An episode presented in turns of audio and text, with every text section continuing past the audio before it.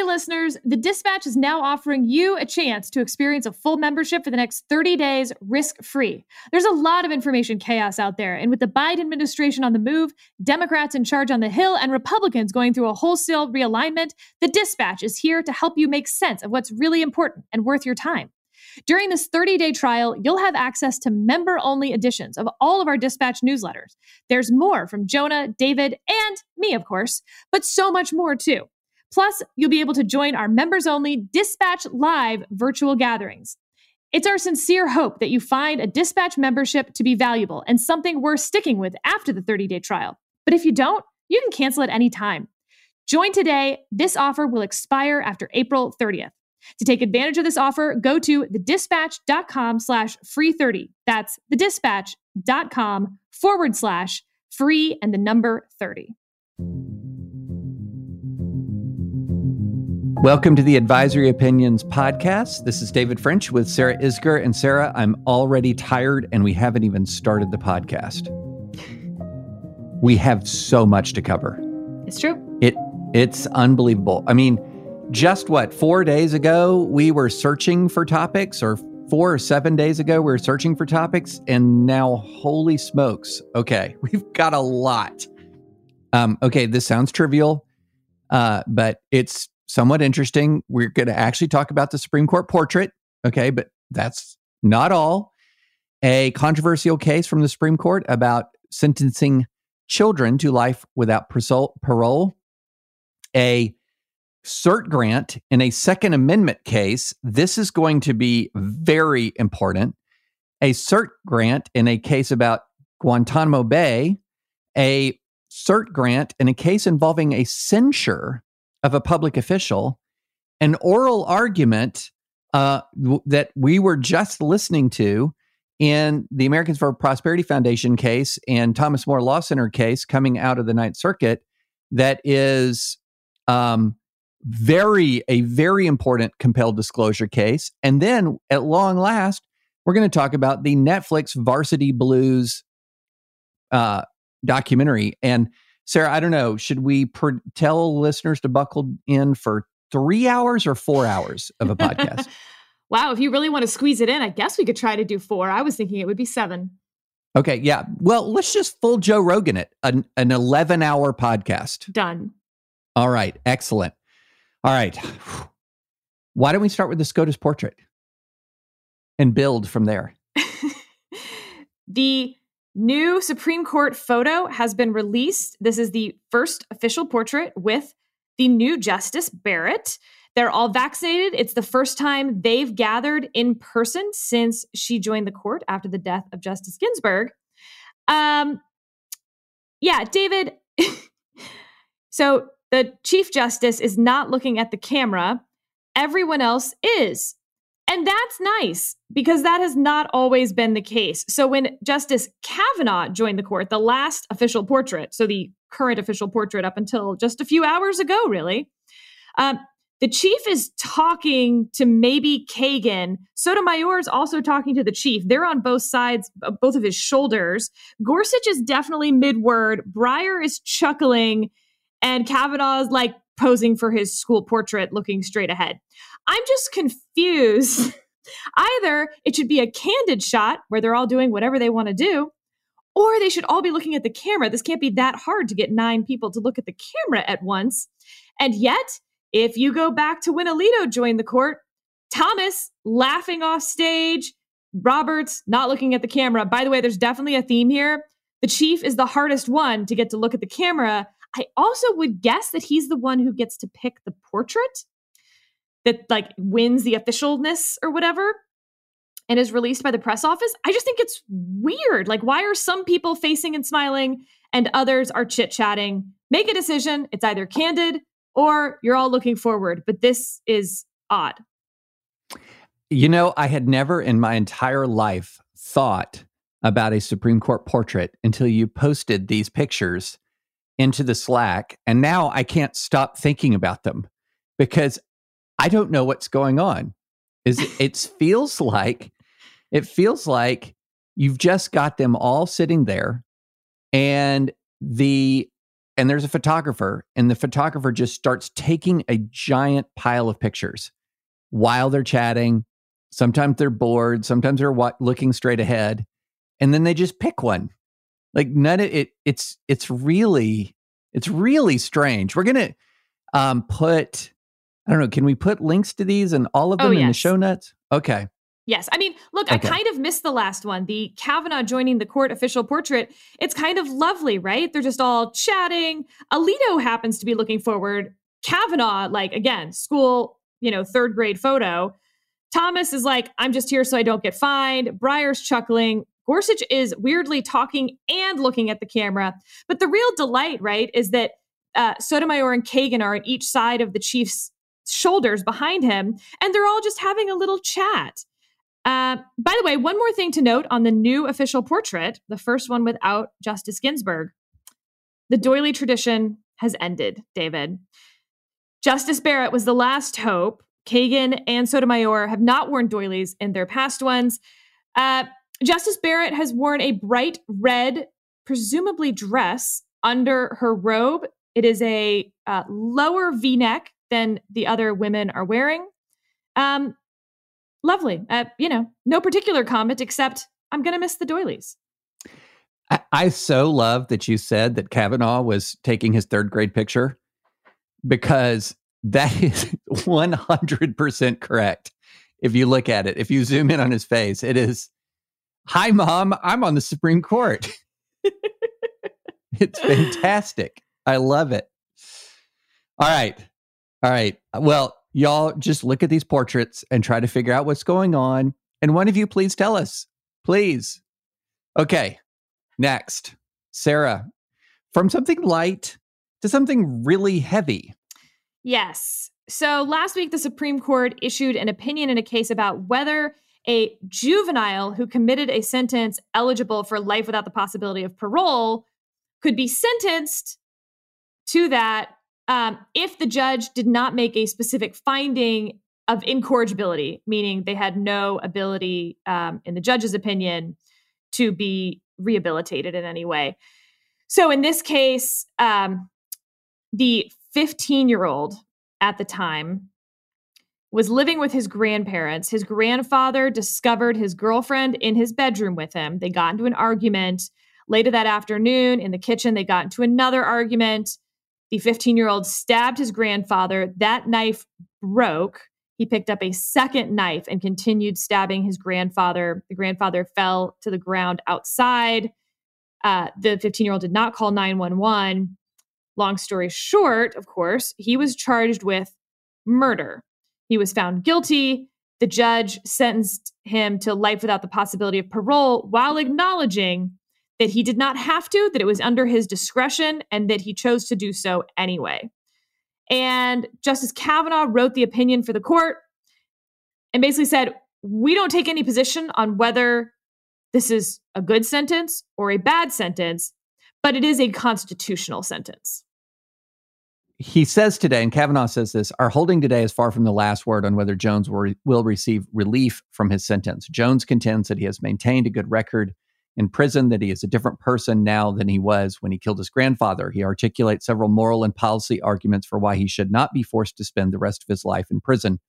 Our decision allows Jones to present those arguments to the state officials authorized to act on them, such as the state legislature, state courts, or governor. The state avenues for sentencing relief remain open to Jones, and they will remain open to him for years to come. So, in other words, this is not the last word on Mr. Jones' fate. It is only the word on whether his uh, on the extent of his constitutional rights.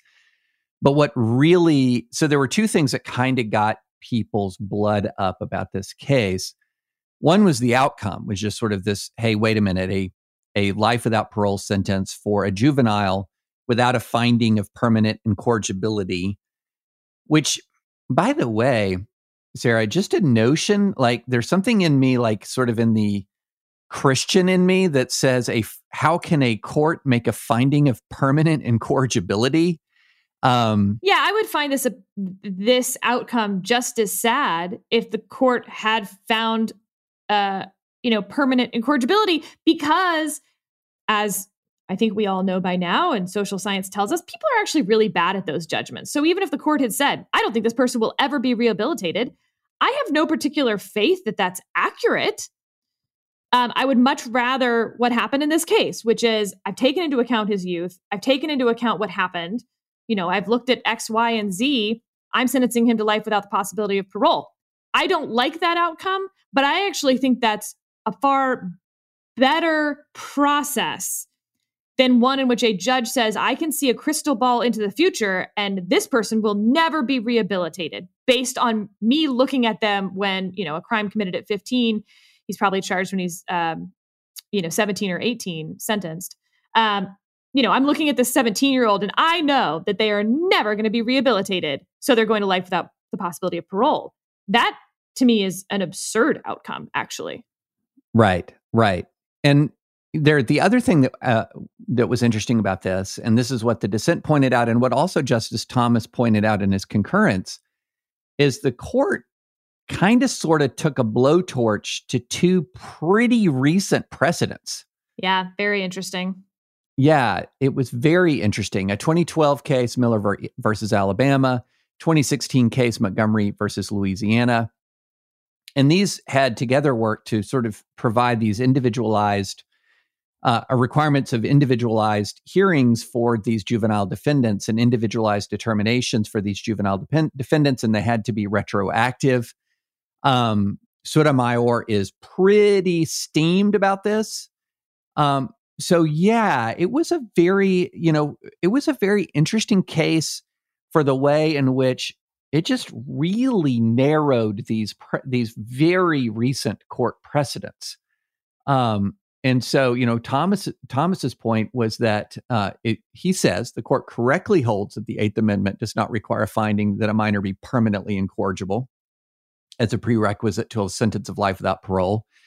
But in reaching that result, he says the majority adopts a strained reading of these two cases, Montgomery versus Louisiana with Miller and Miller v. Alabama, and that's uh, and he said they should admit outright it's irreconcilable. And the better approach would be to patently clear that Montgomery, which was a 2016 case, was a demonstrably erroneous decision worthy of outright rejection.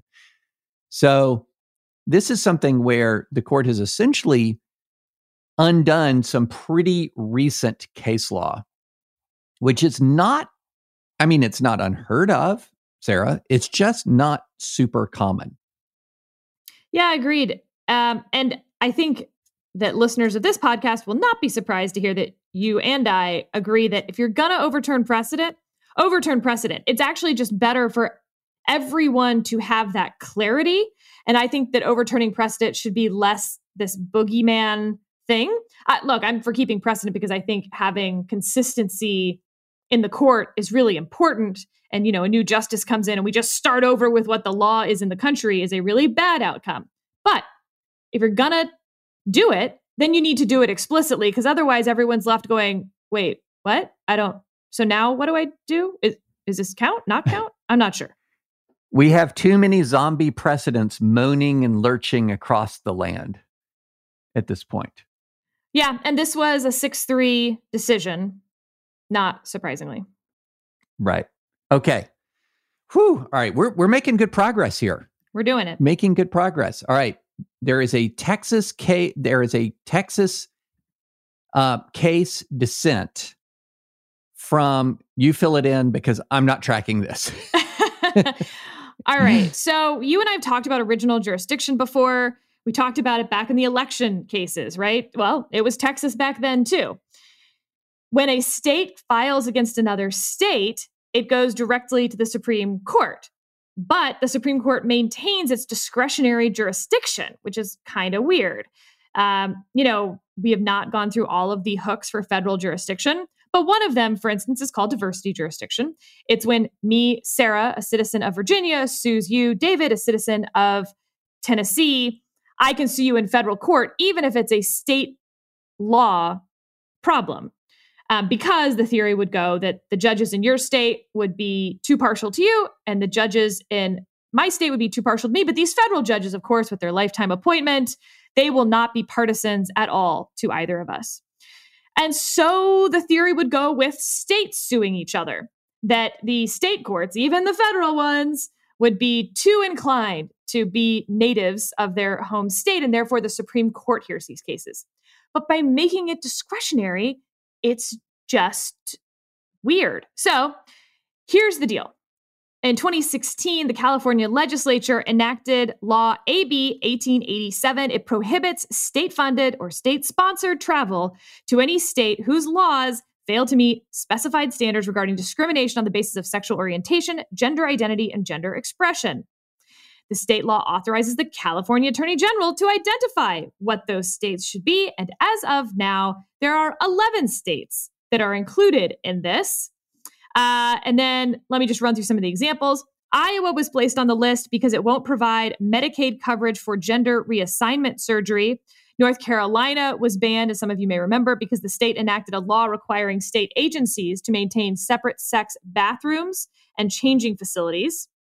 And then several states that were on the list, of course, have retaliated, placing similar restrictions on their state funded or state sponsored travel to California. So Texas sued, filed its complaint for uh, at the Supreme Court to get that original jurisdiction. And Texas, of course, writes this is the model case for the invocation of original jurisdiction, a dispute between states of such seriousness that it would amount to casus belli if the states were fully sovereign.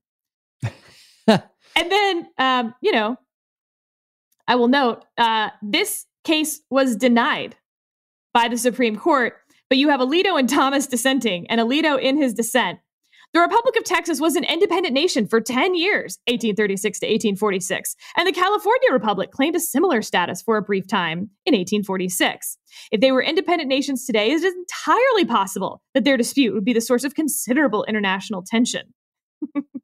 um, I just like any time that people talk about how Texas was its own country. You know, Alito writes a pretty. It's my lengthy, book, Sarah. It's my it's book. True. It's true. Yeah. Alito writes a pretty lengthy dissent, and it starts with the example of a federal court denying diversity jurisdiction because it's too busy. Uh, it's not really so important. I won't have the time I need to deal with this because of more important matters. Therefore, in the exercise of my discretion, I am ordering that the complaint not be accepted for filing. Suppose a court of appeals affirmed this decision and the case came before us. What would we do? We would reverse in the blink of an eye. So, this long thing is very similar, by the way, to the election case, Texas v. Pennsylvania. It's Alito and Thomas. They're not talking about the merits, folks. They're talking about original jurisdiction at the Supreme Court and that it should not be discretionary. And this once again walks through the history. And without sort of that election dispute hanging over it, uh, it's a far more interesting and I think persuasive history on the court's original jurisdiction and when it started to be discretionary. Uh, but only two votes yeah. on that. So they've got a long way to go. Well, you know, and the underlying issue is of real consequence. I mean, this is. is. something where you essentially have, and, you know, as they talked about it being a uh, justification for armed conflict if these were two nation states, uh, that'd be a little extreme. Uh, that would be a little extreme. I think the, you, you know, the UN Security Council would dif- dif- disagree with that. Uh, but it is a, it is a serious matter because what you're talking about are economic sanctions of one state against another, and you know it, they are definitely it's definitely the kind of action that ramps up the culture war. So it's not like this was an inconsequential dispute. The Supreme Court is just saying y'all work it out. Uh, I did think the diversity jurisdiction comparison was fascinating, was interesting. Uh, but yeah, this this is an actually consequential dispute. It is actually a source of real anger, um, particularly within some of these competing state legislatures. Uh, and the they are economic sanctions. I mean, there's just no other way to put it. It's one state imposing economic sanctions on another state, uh, and so I'm disappointed the court didn't take this case. I wish they had taken the case. Yeah, and I think that uh, I am pretty convinced on the discretionary jurisdiction after reading this that it's a bad idea because in this case, you know, Texas didn't even get to file its complaint. Um, and to your point, David, this would have been brought under the Privileges and Immunities Clause, the Article 4 one. Commerce Clause, Equal Protection Clause. you know, this is real stuff. This isn't Texas didn't pay its parking meter. Right. This would be lit, as you kids say. um, so, you know, nothing's going to change. Only Alito and Thomas. And uh, also, nothing's going to change. We will continue having economic sanctions going both ways. California having its economic sanctions, and those states that it targeted sanctioning California right back. It's just not a good way to run a railroad. No, it is not. Um, okay. Are you ready, Sarah? Is it time? Buckle up.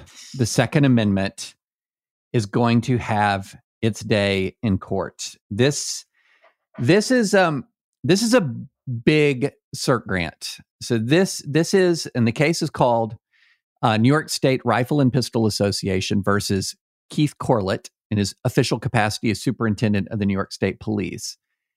And here's the basic issue.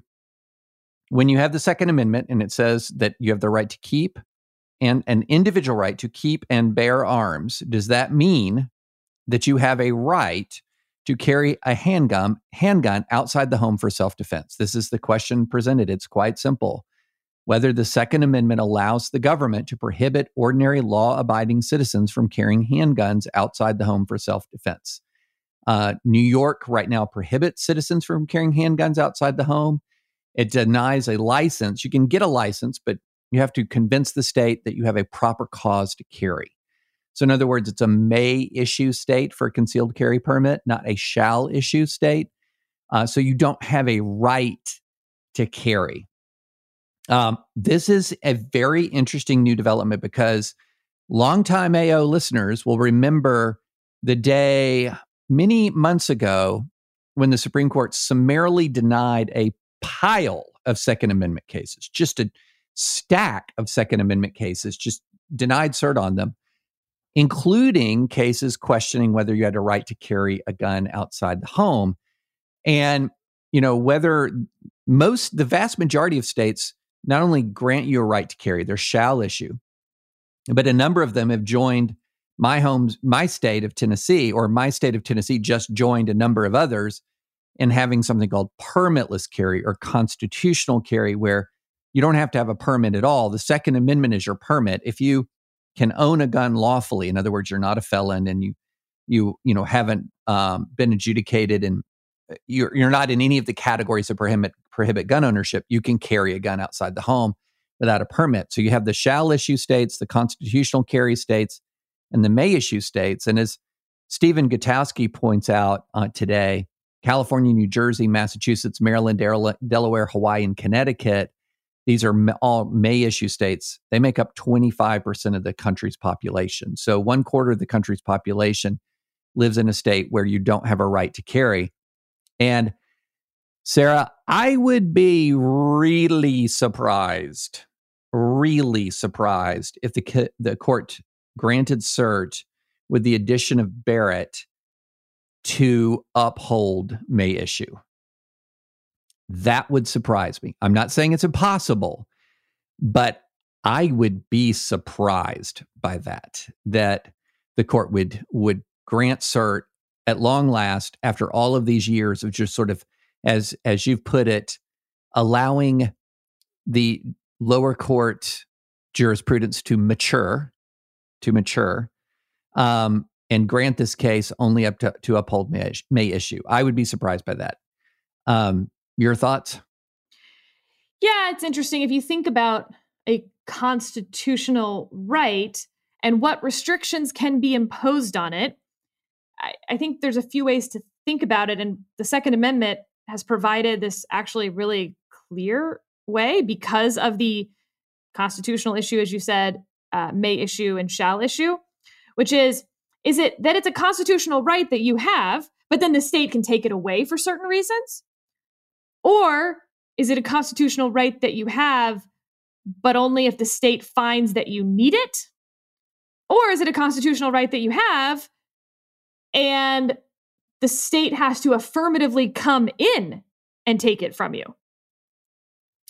And that's sort of what's at stake here. I agree with you that by virtue of them taking it, by virtue of them waiting for Barrett to join the court, I think how this comes out is uh, pretty set. Now, of course, um, the Second Amendment will set a floor, not a ceiling.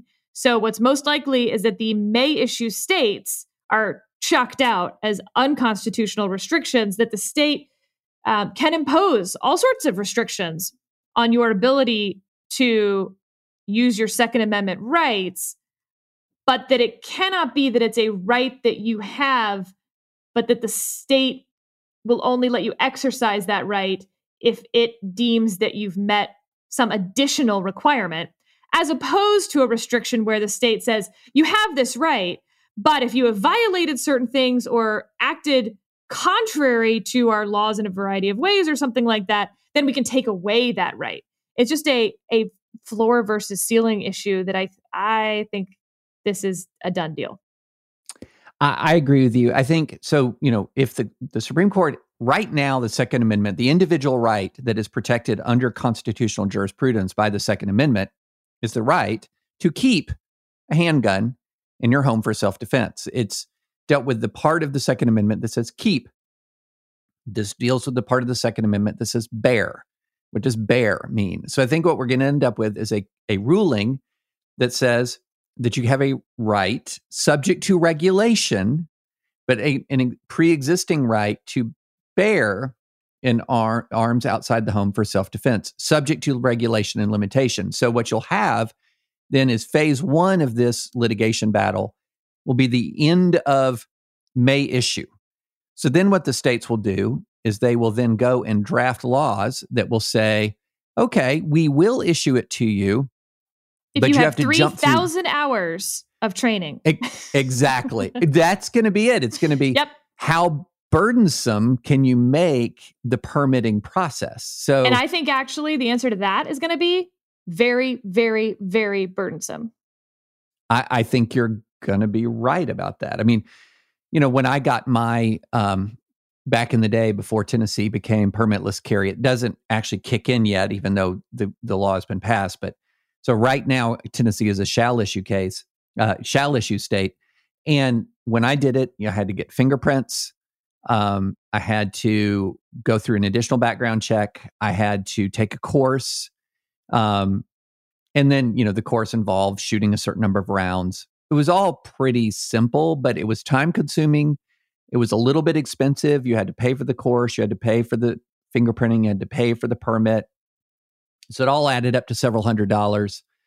Um, took a little bit of time.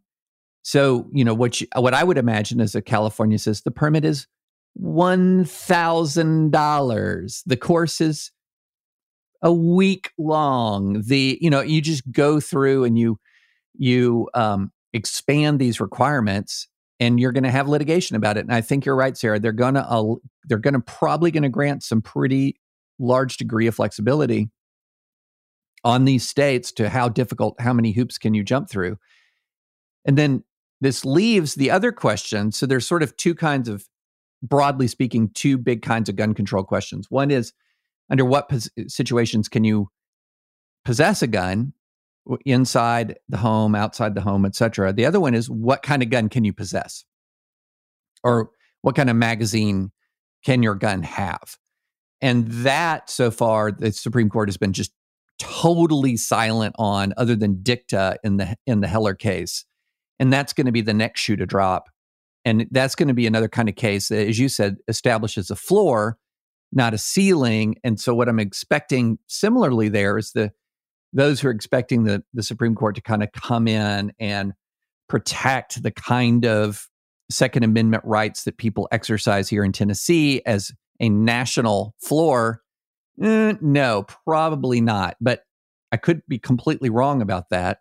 But I think that the court views itself as establishing a floor, and the floor that it's going to establish is might not make anybody super happy.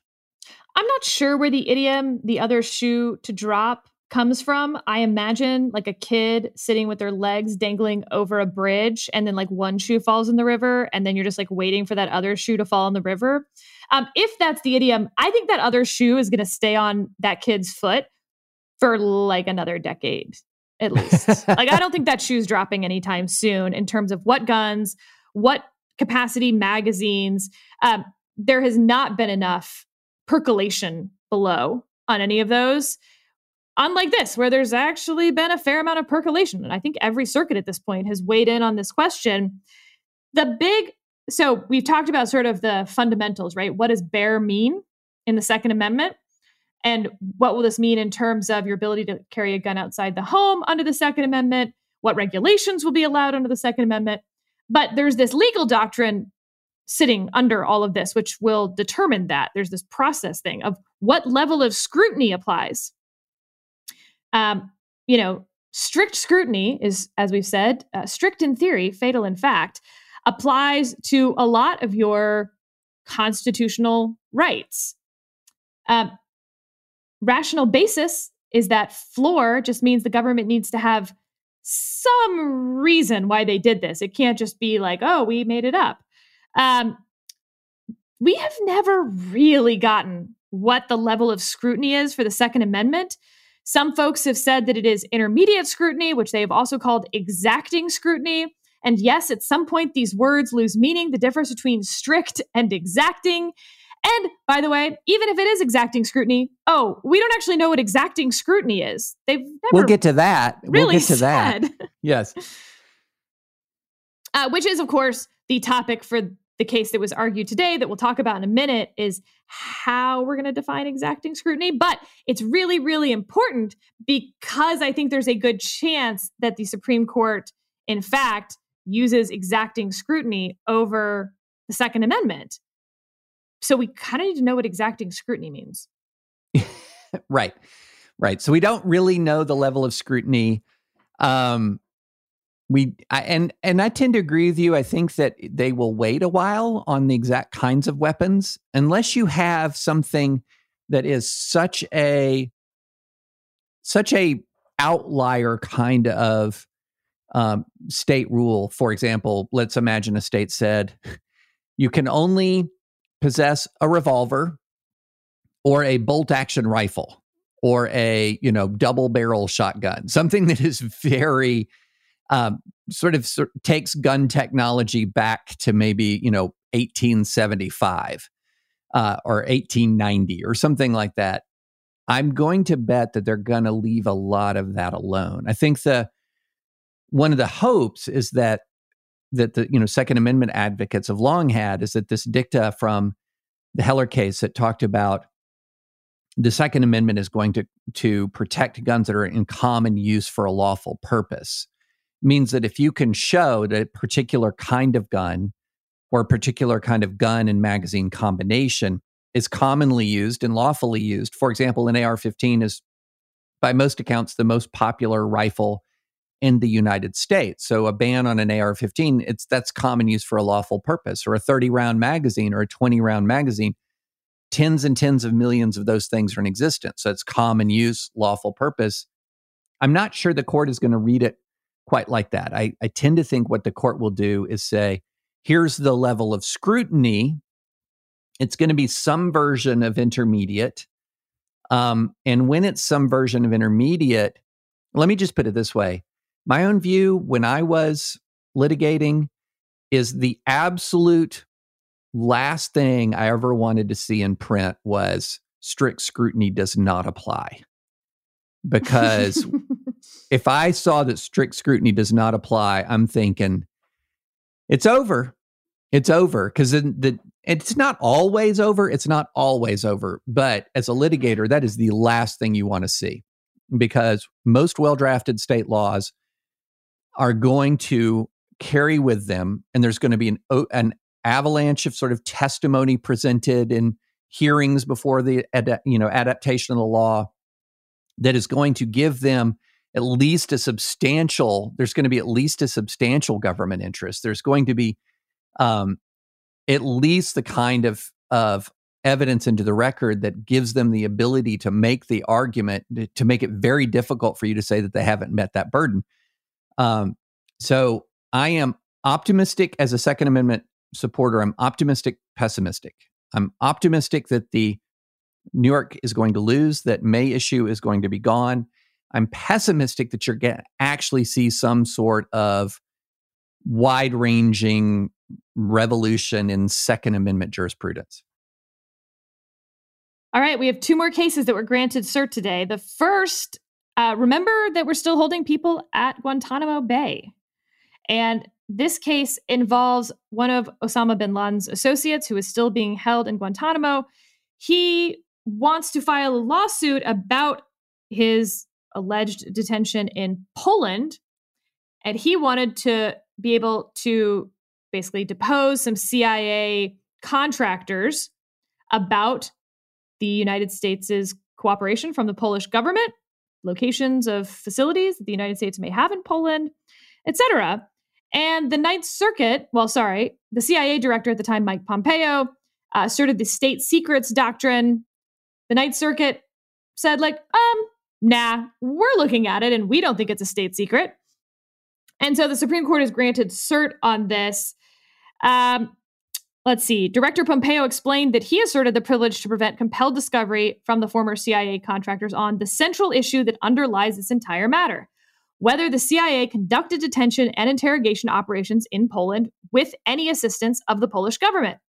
Among other things, the director stated that it is critical to national security to protect the location of detention facilities and the identity of foreign partners who stepped forward in the aftermath of the 9 11 attacks, because those partners must be able to trust our ability to honor our pledge to keep any clandestine cooperation with the CIA a secret. Even, and this is very much the case as time passes, media leaks occur or the political and public opinion winds change.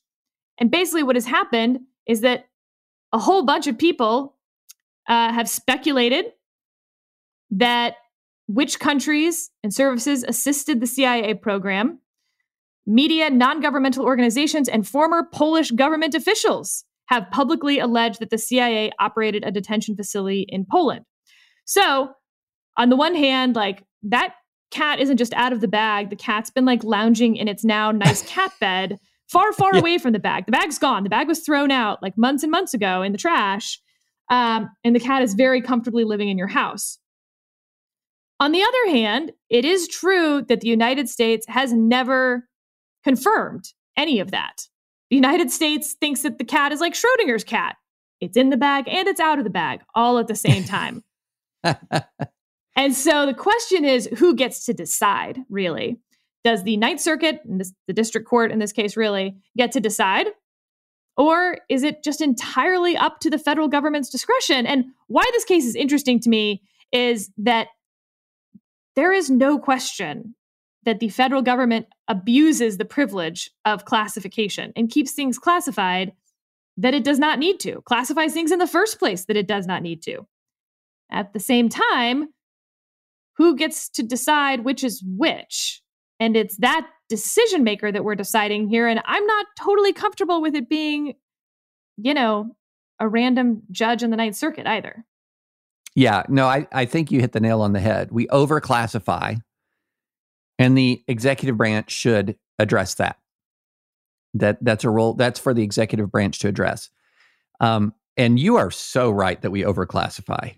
Oh my gosh. I mean, when I when I was in Iraq, we had two computers on the desk uh, SIPRNet, secret, NIPRNet, non classified. And what you ended up doing was sort of by default, if there was any question in your mind whether the email that you were about to send contained any kind of secret information, you would email on your SIPR computer. And what ended up happening is, and so everything that every email auto populates classified. I mean, the two networks don't even communicate. So it's not like you can even email to your non-classified computer from your classified computer. And so at least this is the way it was, you know, circa 0708. And so all kinds of things got classified. Birthday greetings, casual observations from the field. I mean, personal communications, just because it was sent on that in that system that automatically classified its contents or were automatically classified. Now, a thorough review later on would result in a lot of wholesale declassification, but that's not really something that would happen. So we had this giant mix of information on this platform that was, yeah, lots of it was legit secret. Battle damage assessments, things like that. And then a lot of it was not.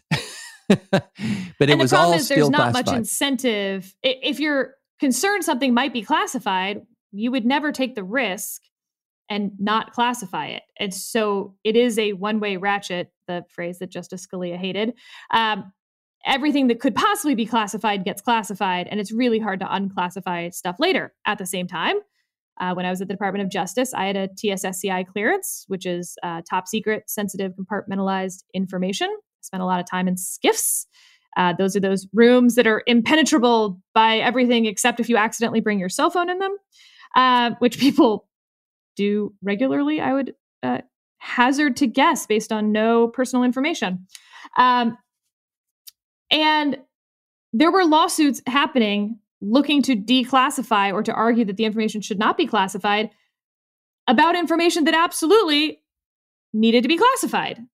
So again, we just come back to who is the decision maker in that? The person who has the final authority with the lives that are out there in the field that could be hurt by that information becoming public. In this case, of course, it's foreign partners. Or is it judges who are weighing the equities of a litigant against the purported interests of a state actor? You know, the interesting, there's a whole lot to be written about how information gets classified by category. Um, so I was on the the I was in the I was in the field where we were receiving a volume of information in, and then we were making on the fly determinations about which category to classify it as it then went out into and up into higher headquarters, which was a fascinating process, like a fascinating process to figure out.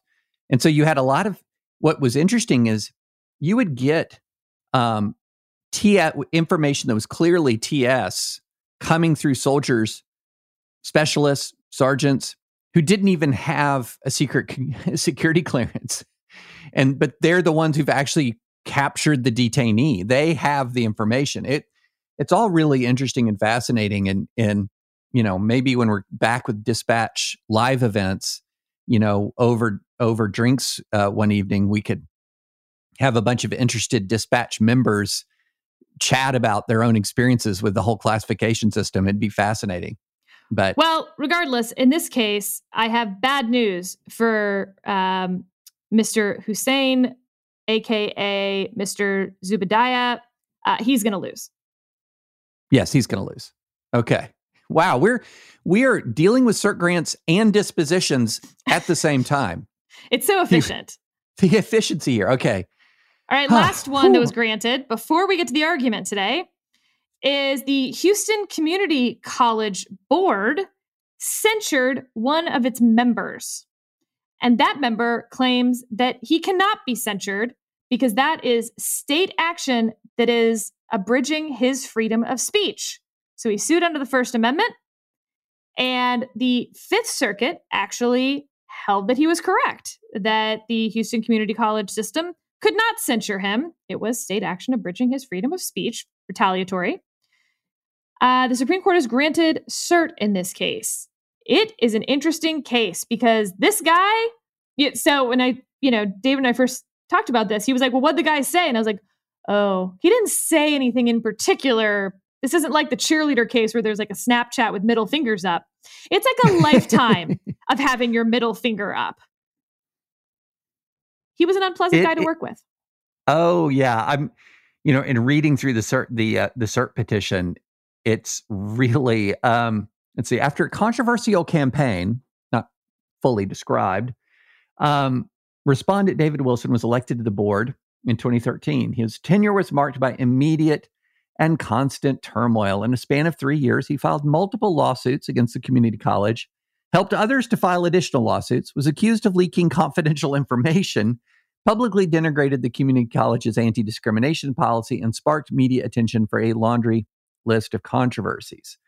Uh, footnote uh, Wilson's activities prompted one local new- newspaper to provide a compendium of Dave Wilson controversies. Um, yeah, so this guy was without opining on the merits of his lawsuits, which I've not read, let's just say extremely contentious. The interesting thing to me is that about this is so censure so long as it doesn't carry with it another concrete penalty like expulsion from the board or limitation of your your general rights as a board member it seems to me that that's going to function as a kind of government speech that there is a government speech doctrine. The government does have an ability to proclaim about particular issues. Um, and so it's it's interesting to me uh, i that uh, and my, my general thought would be that censure would be deemed to be a form of government speech so long as it didn't carry with it additional penalties. Um so i don't know. I, i'm i'm leaning in that direction i can be persuaded in the opposite so let me let me just say uh, from the advisory opinions court cert granted disposition pending well, for those of you who are listening and are like, wait, but Congress censures people all the time. Right. Yeah, they do. I, I agree with you, David, that if this came with some sort of uh, reprimand with teeth, if you will, yeah, if he was removed from the board for his First Amendment activity, which he would argue was shining a light on corruption on the board, uh, illegal activity on the board. Eh, by the way, illegal meaning against the bylaws, not criminal. Um, in this case, I think he's arguing that they allowed one member to vote by proxy or over the phone, and that that was against the HCC bylaws. So he sued about that. Um, you know that one person's illegal activity is another one's, um, you know, over litigiousness.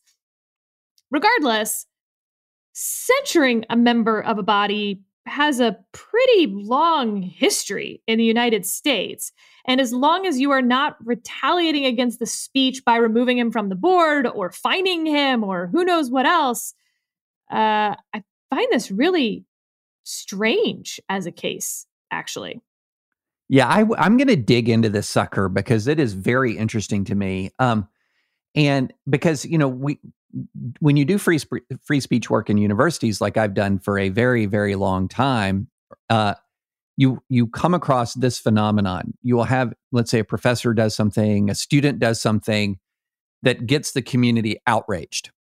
Well, if the school retaliates formally against the professor, denies a promotion, fires, um, fines, or expels a student or otherwise penalizes a student, you've got your First Amendment retaliation case just right there. And I've had a number of those cases, won those cases. It is well established that if you engage in a concrete act of retaliation that impairs the ability or punishes someone in a concrete way for speaking, you're you're in a world of hurt as a public university. So they've learned this lesson. So what they will do now is this a chancellor, a dean will put out a statement that says something along the lines of, we fully respect the First Amendment rights of our students and our faculty, and we fully respect academic freedom. However, this statement by so and so in no way reflects the values of this community. And in, it, in fact, it is directly contradictory to the values of this community. In other words, the chancellor sort of speaking in, in his capacity or her capacity as the head of this public institution will condemn the speech in substance while not while prohibiting any punishment for that dissenting speech.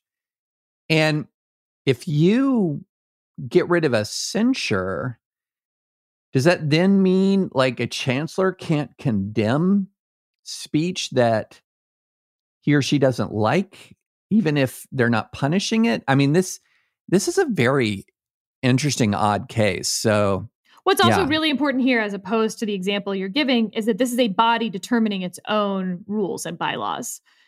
Uh, and so this isn't a professor who is an employee of the university. This is a member of the body. Yes, exactly. Which would seem to me to be a stronger case that censure is acceptable. Yes, agreed. Huh, okay plowing on. All right, we made it to today's argument. Whew. Boy. so we've talked about this case before. This is the anonymous donor case. It's consolidated, but Thomas More Law Center versus Rodriguez. And Derek Shaffer argued on behalf of Thomas More Law Center. And uh, yes, David, I did work for Derek back when I was a 1L. of course you did. I'm so glad you asked. Yes, I. Uh, Derek's a wonderful attorney. I thought he did a nice job at oral argument. Um, and look, can I just give my very big picture assessment? Because there's a Please lot do. of weird stuff in here. This is there's two big questions. One is what level of scrutiny is going to get applied. Second is is it a facial challenge or an as applied challenge? And did did we? I uh, did we set the factual reset the factual setting? No, we should do that. Yeah. So the the facts here, what this case is about is whether or not there is a, a California attorney general, the California Attorney's General Office um, requires all charities that want to operate in California, including C3 nonprofits, you know, non-political nonprofits, to submit a copy of their tax return. That tax return is going to include Schedule B that reports the names and addresses of major donors nationwide. So, what's happening is that the California Attorney General's office is requiring these nonprofit uh, nonprofits to provide and disclose information about donors. Now, a little bit of additional factual background. Uh, not long ago, uh, there was an inadvertent leak of this information, in which I believe about 1,800 nonprofit Schedule Bs were publicly disclosed on the Attorney General website. Not a great factual uh, setting for the case for the At- California Attorney General. And so the question was under what circumstances can California sort of compel this donor disclosure? And as a bit of background, uh, one of the most important cases in, in uh, one of the most important cases that will help determine this case is a 1958 decision in NAACP versus Alabama which challenged Alabama's rule requiring the names, disclosure of the names of NAACP supporters. Supreme Court struck down that requirement. There have been other cases in since 1958 trying to determine under what circumstances can you be compelled to disclose name or personal identifying information as part of mainly political activity, political activity. But this is disclosure for all nonprofits. Um, all right. So, Sarah, go. Uh, so, some high level observations. One, I was surprised how little the NAACP case came up. It's like we have just moved on from that part of history and now we're in this part of history. Uh, and the one isn't that relevant to the other. Two, this got very much in the weeds about what level of scrutiny applied, what exacting scrutiny means, something I mentioned earlier in the podcast. Uh, what, and more specifically, under exacting scrutiny, what level of tailoring must the government follow? So, in strict scrutiny, it has to be narrowly tailored. So, what does it have to be tailored at to meet exacting scrutiny? And look, there's some that it's like, no, it needs to be substantially related. Okay. Or does it need to be sort of narrowly tailored to meet their stated goal? So that's an interesting question. Um, I also was surprised that the answer on why this isn't simply a backdoor into overturning campaign finance disclosure requirements. Um, you know, the answer was, well, this isn't that case. Well, the government would have a really strong argument in that case. It's just different from this case. but as you noted, David, the Schedule B that they're being forced to turn over to California, it's the IRS Schedule B, as in they've already done it and it's going to the federal government already. Now, one big difference is that the IRS does not post anything from your stuff online. The California does, which is how that inadvertent disclosure happened. Um, so I guess I went into this case thinking that it would be more of a slam dunk for the Thomas More people. And I left thinking, eh, you might have six votes. Uh yeah. I would concur with you that I I went in thinking this might be an 8 1. Um, I bet you don't and now. I, le- I do not think it will be an 8 1 now. I think maybe more of a 6 2 1, perhaps. um, in this, but I, I, I would agree that it, it I was I was thinking eight one after the oral argument. I'm still thinking that Thomas More and AFP win, uh, but you know it is interesting that this distinction between political and non-political. So this exacting scrutiny, and after a while, I mean, you know, so you have rational basis review, you have intermediate review, you have strict scrutiny, and longtime AO re- listeners kind of know the contours of that. Well, there's this exacting scrutiny thing that's more in the electoral context. And this is, you know, in the, the court below, the Ninth Circuit called it a uh, it's a standard that requires a substantial relation between the government, the disclosure requirement, and a sufficiently important governmental interest. To withstand this scrutiny, the strength of the government interest must reflect the seriousness of the actual burden on First Amendment rights. What?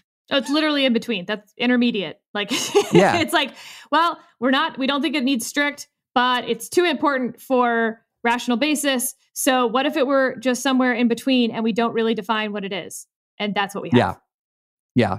And I do think the interest, the difference here between mo- political and non political is interesting. So, this is something that sweeps very broadly all C3s. I think uh, right at the beginning, Thomas began with what, what did he call it? A what about a dog bed charity? Yes.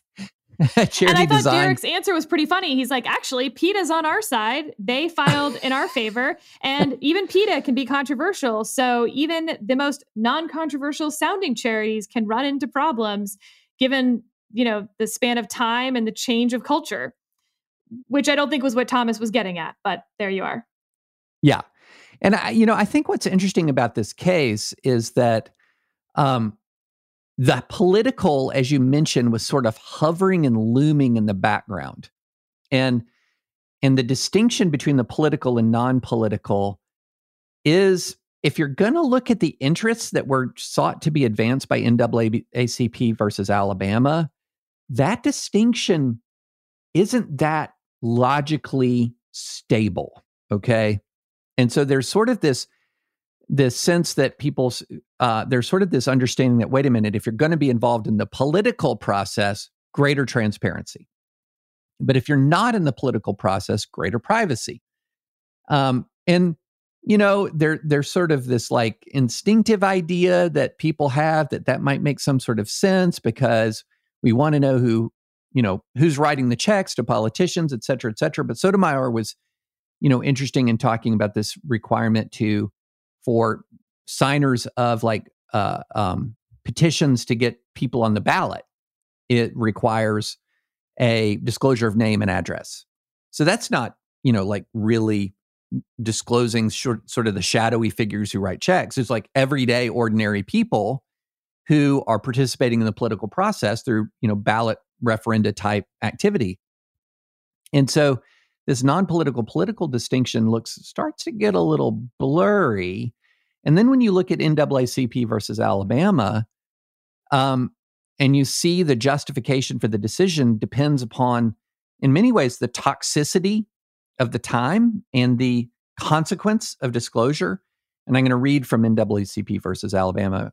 Petitioner has made an uncontroverted showing that on past occasions, revelation of the identity of its rank and file members, this is NAACP, has exposed these members to economic reprisal, loss of employment, threat of physical coercion, and other manifestations of public hostility.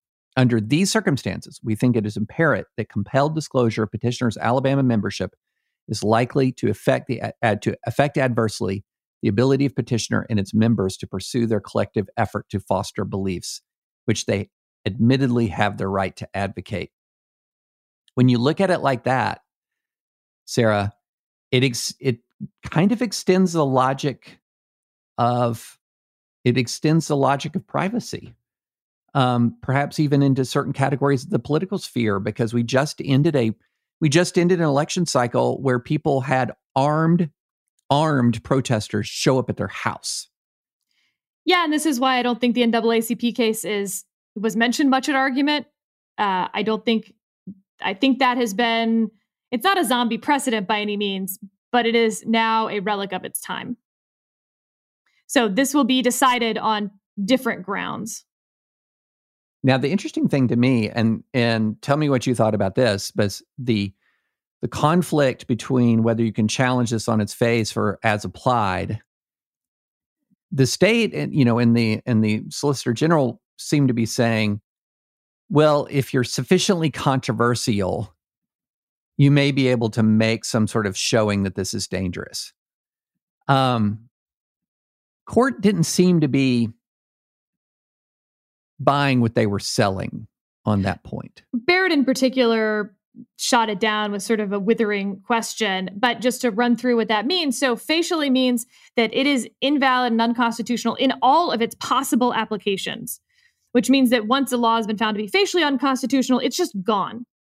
As applied, uh, leaves it a little more up in the air. It is as applied to the obviously the um, petitioner in front of the court, but who else falls into that bucket is sort of a yet to be determined down the road. It depends on the opinion, et cetera.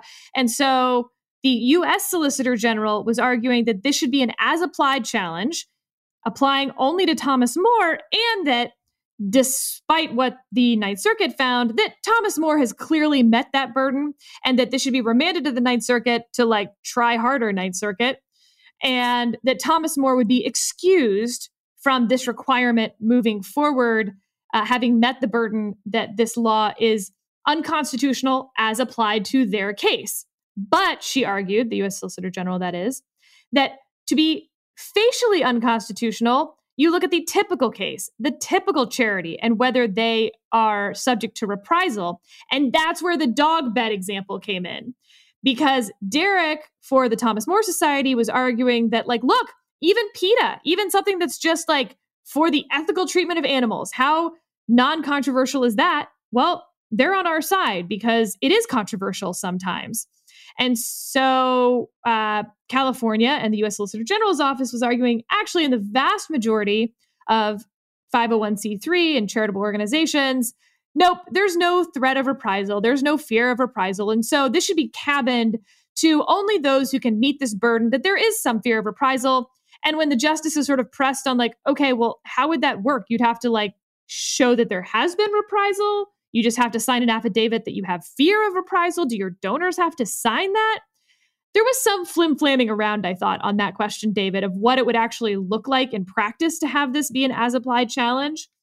Um, no question that, you know, the ACLU, PETA, as I mentioned, um, all of these organizations that joined as amici want this to be facial because they are not confident in what that process would look like. And, um, you know, another fun note on that was that California, when you file with them, you have to file your Schedule B each time. But if you actually do come under audit for fraud, which is the purpose that California claims that they want the Schedule B, they send you a letter asking you to file your Schedule B which I did think was weird. That is weird. That is weird. very weird. So, can I? So, I have two things. One, may I say that the argument was whether it shall be shall issue privacy or may issue privacy. That's true. It's true. And the other the other thing about the privacy, so three things. One, shall issue privacy or may issue privacy, and I think the court's going to say shall issue privacy. Two, I think one of the flaws in the, well, I have to show you that I'm probably going to be controversial is that you and I both know that sometimes things become controversial only in hindsight. Right. You know, how many times has a five year old joke suddenly become a thing or, you know, a current a current hot button issue wasn't a hot button issue five years ago, but people were involved in that same thing five years ago can suddenly be in hot water for their involvement. I mean, this, is so to sort of say, yeah, there's the easy cases like Thomas More, where religious liberty, were pro life. Those are the easy cases. You can walk in there and you can say that we're, we have an issue. Uh, there's an awful lot of people, they don't know. They don't know. They, it requires them to sort of see the future. The other thing on NAACP versus Alabama, I'm to dispute a little bit that it's a zombie precedent. I think it's I said it a, wasn't a zombie precedent. I just oh, said it's okay. been cabined to its time. Okay. All right. I, I think it's I think it's different than that. I think that it's so strong that neither side is really that even the Solicitor General in California are don't want to come near trying to touch it. And that's this as applied element, which is saying, wait a minute, when you can show these things like in NWC, and I'm pointing at my computer screen, listeners, that's really helpful. When you can show the conditions that were in play in NAACP versus Alabama, yeah, sure, we're backing off. We're not going to require disclosure, but you got to make that showing. You got to make that showing that you have some kind of legitimate concern that you're in NAACP versus Alabama range. Um, and so, in that sense, it felt like what they had done is they they've retreated to a position that is, yeah, absolutely. If there's reprisals, you're not going to have to disclose, but you're going to have to show us. You're going to have to prove to us that there's a possibility of reprisal, and the majority of the court is just not going to go for that. I agree. And like the ACLU's brief said, uh, the purpose of this is to protect speech that is currently out of vogue. And we don't know which speech that will be five years from now or five years ago, et cetera. Um, all right, two quick notes that do not have to do with the substance. One, Justice Breyer pronounced, I think he pronounced it a Mikey briefs. Really? Surely yeah. misspoke. Maybe maybe. But now I'm going to go back and try to find other times in the transcript and then go line it up with the oral argument to see if he pronounces it a Mikey. Has he ever issued a pronunciation of dire? I don't know. I bet he has. um, all right. Second issue is that there was some sort of like kerfuffling on the outside that Justice Barrett should recuse herself from this case because Americans for Prosperity had spent money supporting her confirmation in an ad campaign. Um, yeah, that's not the way recusal works. And I just wanted to like let people in on that. Recusal, first of all, is up to the justice. You're never going to know why they recuse themselves unless they choose to offer it, which at the Supreme Court, they tend not to. Second, uh, it is reserved for something where you have a prejudice that you cannot overcome. It's a family member. Uh, you have a pecuniary interest in the outcome of the case. It is not uh, a friendly relationship. Um, you know, Justice Sotomayor, we believe, recused because someone was such a close friend who had a pecuniary interest. Um, we think that's why she recused from a case. I think it was last term. Um, oh, it was the elector's case. So it wasn't pecuniary interest. Um, anyway, but like someone who's nice to you or says something in your favor or even supported your confirmation, not even close to no. being in recusal territory, let alone in the heartland of recusal. And if you think the contrary, if you think, wait a minute, if I spend a million dollars trying to get somebody on the court, that absolutely they should recuse, what you would end up with is a rule where every advocacy group could select its court. Yep. I'm going to run it before this oral argument. I'm going to run an ad campaign saying that the six Republican nominees should be all be impeached, and I'm going to spend seven million dollars to do that. And then I'm going to file a motion to recusal to say you can't possibly rule be uh, unbiased in this ruling because I just spent a ton of money opposing you.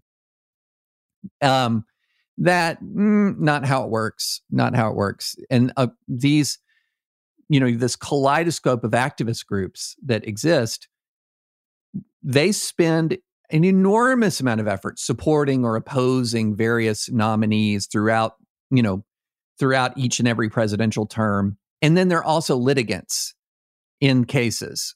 And one of the reasons why they spend that money and spend that effort supporting or opposing is yeah they are trying to shape the judiciary in a certain way, but this has never been held to be grounds for recusal. It's a it's a frivolous recusal motion, or it's a frivolous recusal argument um, because we don't allow litigants and we don't allow activist organizations to shape the composition of the court by their advocacy. So, the two things that we'll be looking for when this opinion comes out one, how they talk about disclosure and how that lays on to campaign finance disclosure laws. And two, the scrutiny that's applied, how they define that scrutiny, and how that would sit on the gun case, the New York gun case. Yeah, I'm I'm this is this is good stuff, Sarah. My goodness, this has been a lot. But it's not over because I finally watched Varsity Blues. Yes. So this is the documentary, folks, about the Department of Justice's case. Operation Varsity Blues was the name of it, where they basically did a sting operation to take down folks that were uh, bribing colleges to accept their children. And just high level, if you donate money to a college, that's not bribery, that's okay. If you give money to an employee of that college and the school doesn't know about it, and the employee pockets that money, it's off the books in any respect, that's bribery. And that is illegal. So a lot of folks went to jail over this. But the main guy, the one who was the um, conduit for the money and where it went, hasn't been sentenced yet because he's still a cooperating witness. And so we're just sitting here in limbo, waiting to see what happens when, you know, Hollywood celebrities have been going to jail, mind you, for what? I think it was like five weeks, seven weeks, like relatively short amounts of time. But jail is jail, folks. It's not fun. And um, the guy at the center of it, we still don't know what's going to happen. But I thought the way they did the documentary was interesting because all of the language that you're hearing comes from wiretaps, but then they have actors reenacting the wiretaps interspersed with interviews with some of the folks involved. What'd you think, David? Oh, so many things. Okay, so first, what is fascinating to me is so the lead the lead guy, the one who was who had created what he called the side door, which was this bribery path into these colleges he turned on his clients so fast with such speed and in vigor. It's remarkable. Like it's just remarkable. And he started to sell them. He started to basically like sell them to sell them out to prison as enthusiastically as he brought them into his business. Um, and that's one reason why he hasn't been sentenced yet. He's still out there right now working as hard as he possibly can to put as many people who worked with him in prison. It's unbelievable, like just how quickly this guy flipped. Number two, all of these people, many of them who are quite sophisticated attorneys, who were quite accomplished, in many cases brilliant. Holy crap, did they they did their criming explicitly.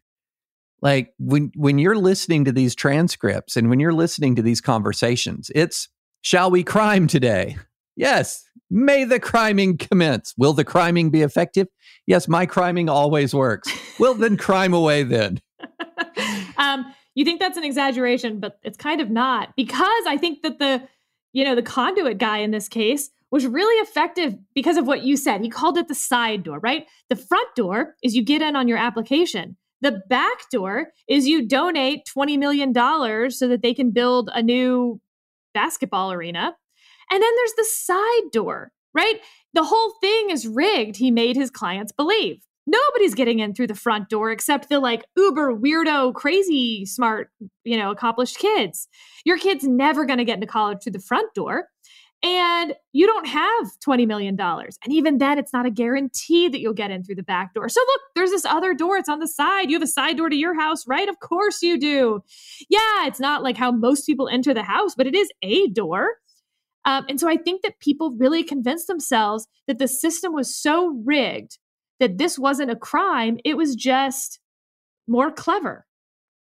Well, but you know, some some of it you could tell that they knew that this wasn't kosher because are we going to have a problem here with this? I'm paraphrasing. Well, only if somebody tells. Right. Which is a weird, like, one of the guys was a lawyer.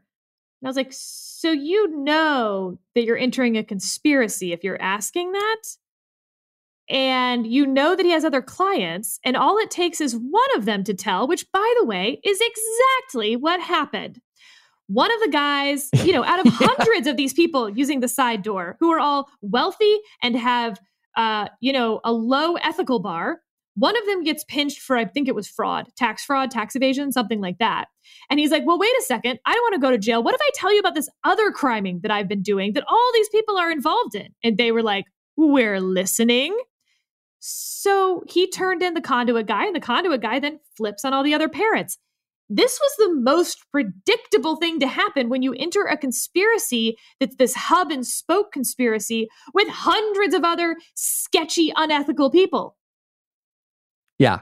Um, but my favorite thing about the exchange, well, at least one of the, well, only if somebody says anything, was the person responding that their kid knew and their kid, their kid would, of course, keep his or her mouth shut. I can't remember if it's like a boy or girl. And I'm thinking, have you met a college student?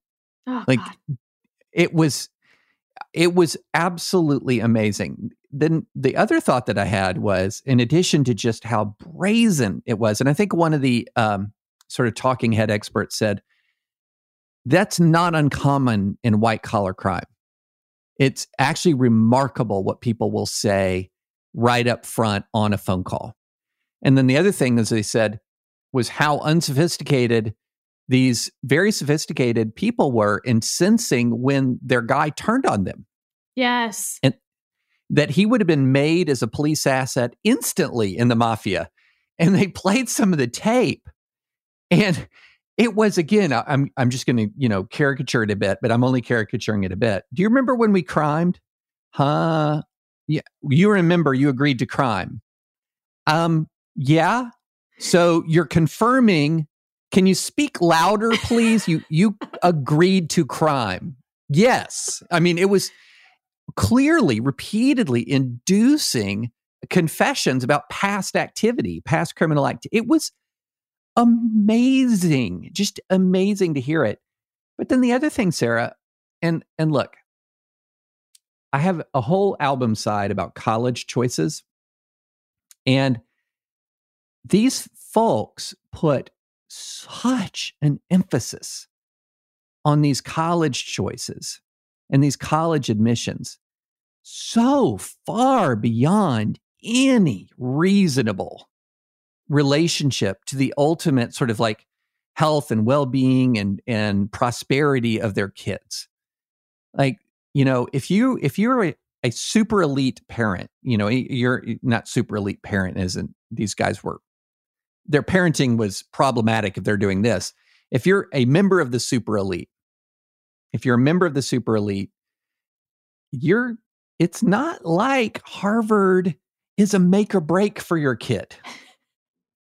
I mean really now like harvard is a harvard can be a uh, harvard or some of these other schools stanford et cetera they can really propel somebody especially somebody who's coming from a lower income background if they're coming from a situation where they don't have any other don't have a lot of inherent advantages you throw that stanford degree in there and boom it can really do something. But if you're the child of a fashion designer and an actress and you already have your own independent instagram that is uh, uh, presence that's creating enormous amounts of income for you usc is not a usc degree is not the thing that's going to propel you one way or the other i mean that was the thing that was so remarkable to me Uh, it reminds me of my favorite Onion article, I think of all time.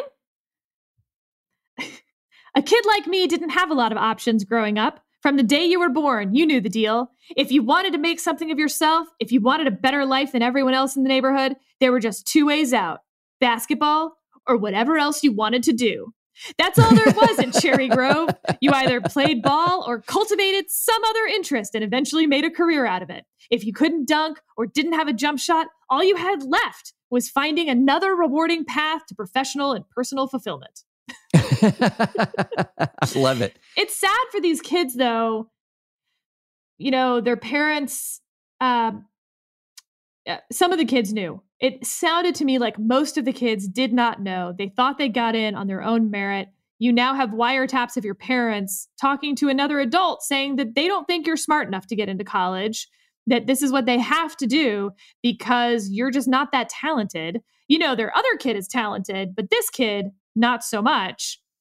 Um, and uh, what a um, what an awful family situation this is no doubt created because of the parents' very selfish choices. I think. Well, and the other thing that really uh, stood out to me. And look, I know that there are kids they get their hearts set on one particular kind of academic institution and they get cr- they're crushed if they're not admitted. That's life. That is something that happens all across the country. But what struck me is it did not seem in most of these circumstances that the driving factor here was parents trying to fulfill their kids' dreams and wishes. In fact, in some of them it was quite clear that that was not what was happening but it was almost as if the parents were putting together their own personal resume. And their own personal resume was not only am I incredibly successful, but my kids got into Stanford. There's sort of a family package of awesomeness that they wanted to create. And, and somebody said, you know, for some of these folks who didn't go to Harvard, for their kid to go to Harvard, this was how they got to go to Harvard. So th- this puts them in the Harvard community. And it just was so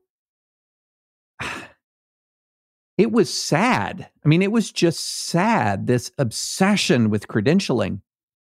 And, you know, one of the things that I've said, I get a, lots of people ask me questions about college choices. And my answer about college is really pretty simple. My answer about college is go where your kid and choose to go if you're the kid where you're going to flourish as a person. That's where you, those are key years of your life 18 to 22 go where you're going to flourish as a human being and you know because look the college the college credential is not make or break i mean the the the ranking of your college is not make or break. It is not. And to try to tell these kids that it is, you're doing them a disservice. You're and everything in our culture right now, though, David, is telling them that it is. These oh, videos oh, that kids post when they get in um you know i i don't blame these kids for having their hearts set on a specific college and then when they don't get in they're heartbroken it reminds me a little of when everyone made fun of the students at yale or harvard you know these sort of famous schools when donald trump won in november of 2016 and there were all these kids crying and everyone's like haha look at these snowflakes they're so dumb yeah, the reason that that was happening was not because of the kids. It's because of the adults around them who told them if Donald Trump gets elected, which will never happen, they were told. But if that were to happen, it would be the end of the United States as we know it and all the people who you cherish and all the rights and, you know, world that you know will come crashing down. They were told that at 18 years old and then when the impossible happened, they cried about it. Do not blame the kids, blame the parents. And at the same time, these kids who have their hearts set on a college, they don't know anything about the college. They've never attended the college. That's not the kid. That's the parents. That's the culture. That's allowing your kid to think that their self worth is tied up in a specific school.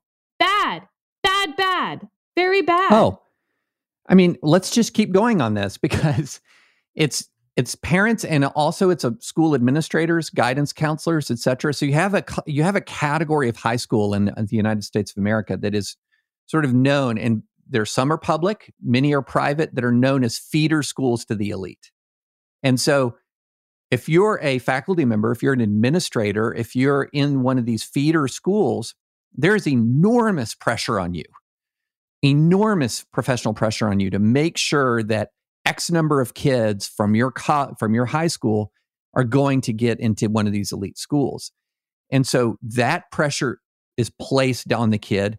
A lot of these parents are sending those kids to those schools for the purpose of going to the that elite institution. So the parent parental pressure, not always obviously, but a lot of the time is really intense on these kids.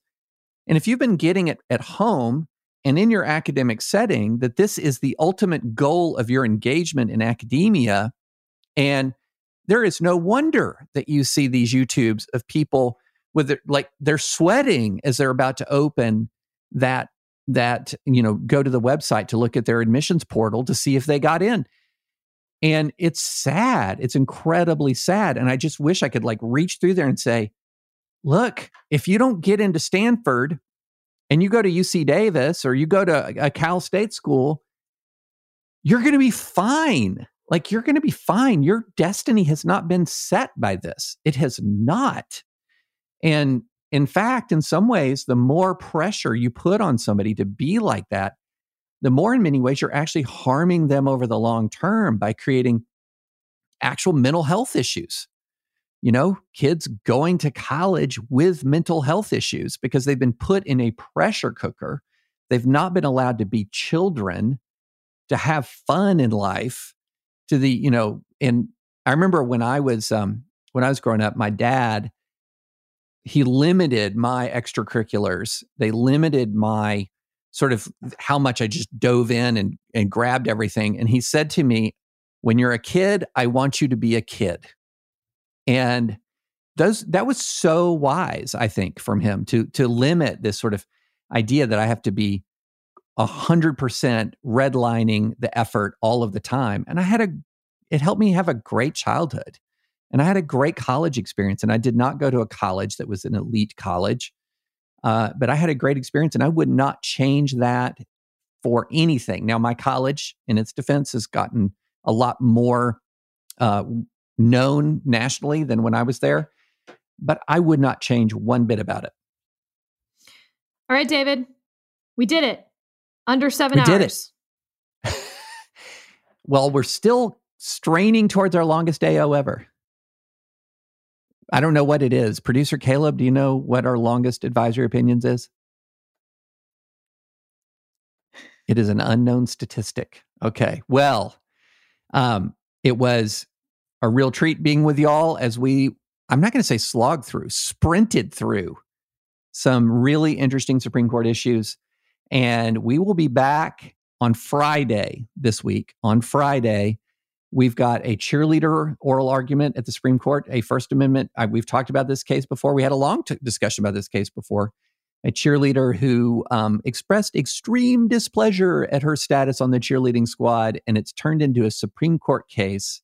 We're going to talk about that on Friday because there's going to be an oral argument, and it's going to be really, really interesting. Um, I'm especially interested, Sarah, in Justice Thomas on this because he has a dim view of student free speech rights, but he has a high view of free speech rights for non students.